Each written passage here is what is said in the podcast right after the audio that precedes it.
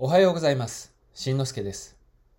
このラジオは、やりたいを形にするために、ちょっと役に立つ情報や、あなたの未来が少し明るくなる話をお届けします。それでは始めます。しんのすけラジオ。えー、2月の最後の土曜日となりました。早いもんですね。うん。1月は行く。2月は逃げる。3月は去る。と言いますがね。本当にね、あっという間に、えーもう2月も最終を迎えております。えー皆さんいかがお過ごしでしょうか？ね、ついこの間、年が明けたところ、そんな気分なんですけどね、もう2ヶ月が過ぎ去ってしまいました。もうこの調子でね、行くとね、1年あっという間なんだなっていうふうにまた今年も思ってるわけですが、はい。えーっと、まあ早速ですが、今日の本題へ入ります。えーっとね、他人の批判ってしてませんか？うん。まあね、これ自分の、昔のね、自分の話になるんですけども、思い返すと、学生の時って、僕あんまりね、他人の批判ってしてなかったんですよ。うん。あんまりっていうか全然っていうかね。まあ、人に対してイライラすることとかって、ほとんどなかったような気しますね。うんうんうん。だけど、なんか社会人になってから、いつの間にかね、まあ、批判してしまうようになってたなっていうことなんですけども、えー今回のテーマ、ね、今回の放送のテーマですが、他人を批判することの本当の意味というテーマでお送りしたいと思います。うん。でね、もう早速結論から言いますと、他人を批判することの本当の意味。これってね、社会的欲求の一つだったという話です。うん。具体的にね、えーちょっと解説していきます。まあ、例えばなんですけど、あの人は、なぜ、やってくれないのかな、とかね。もっとこうやればいいのに、とか、こうやってね、人に対して思ったり、言ってしまったり、することって、ありますよね。ありますかねありました。僕はね。うん。で、これ直接相手に言う時もあれば、まあ、いてない場所で一人でね、怒ってる時もあったりしたんですよ。うん。でね、まあ、どっちにしても、これ直接言おうが、一人で怒ってようが、いいことってないんですよね。うんうんうん。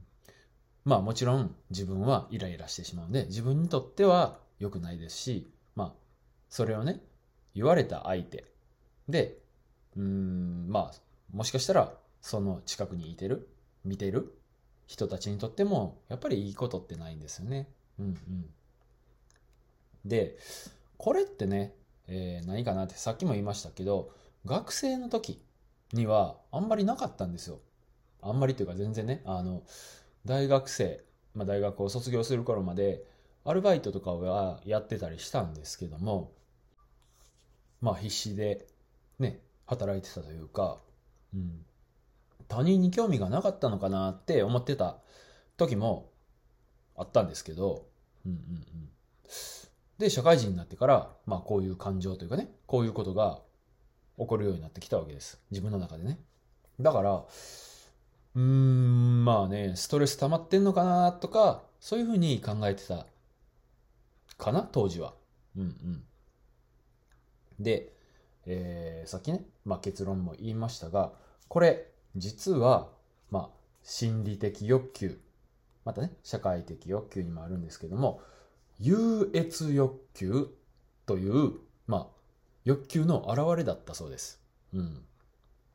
まあ、優越欲求についてちょっとね、説明しますと、他人よりも優れていたいとかね、えー社会的地位を向上させたい。こういう欲求だそうです。でね、当時の僕、まあまあ、この、ね、人のことを批判してたなって思い返したの、どんぐらいだろうな、30になる前ぐらいかな、27、8。まあ10年ほど前から5年ほど前ぐらいかな。うんうん。で、その時、当時をね、振り返ってみても、社会的地位とかには興味がなかったつもりだったんですけども、まあね、こうやってね、えー、勉強して知ってみると、そうじゃない みたいですね。うんうん。でね、まだあの、優越欲求の高い人の特徴として、プライドが高いらしいです。うん。まあね、そういうことを知ってみると、昔のね、えー、自分はただのアホだったなと。なんか分かったふりして、賢いふりして、ほんでね、えー、他の人、他人をね、批判してたわけなんですよ。で、さっきも言いましたが、この批判するっていうのは、まあ、他人よりも優れていたいっていうね、優越欲求の表れだったと。はい。そんな話です。というわけで、えー、今回の話をまとめると、えー、なんだかね、イライラして他人を批判してる人。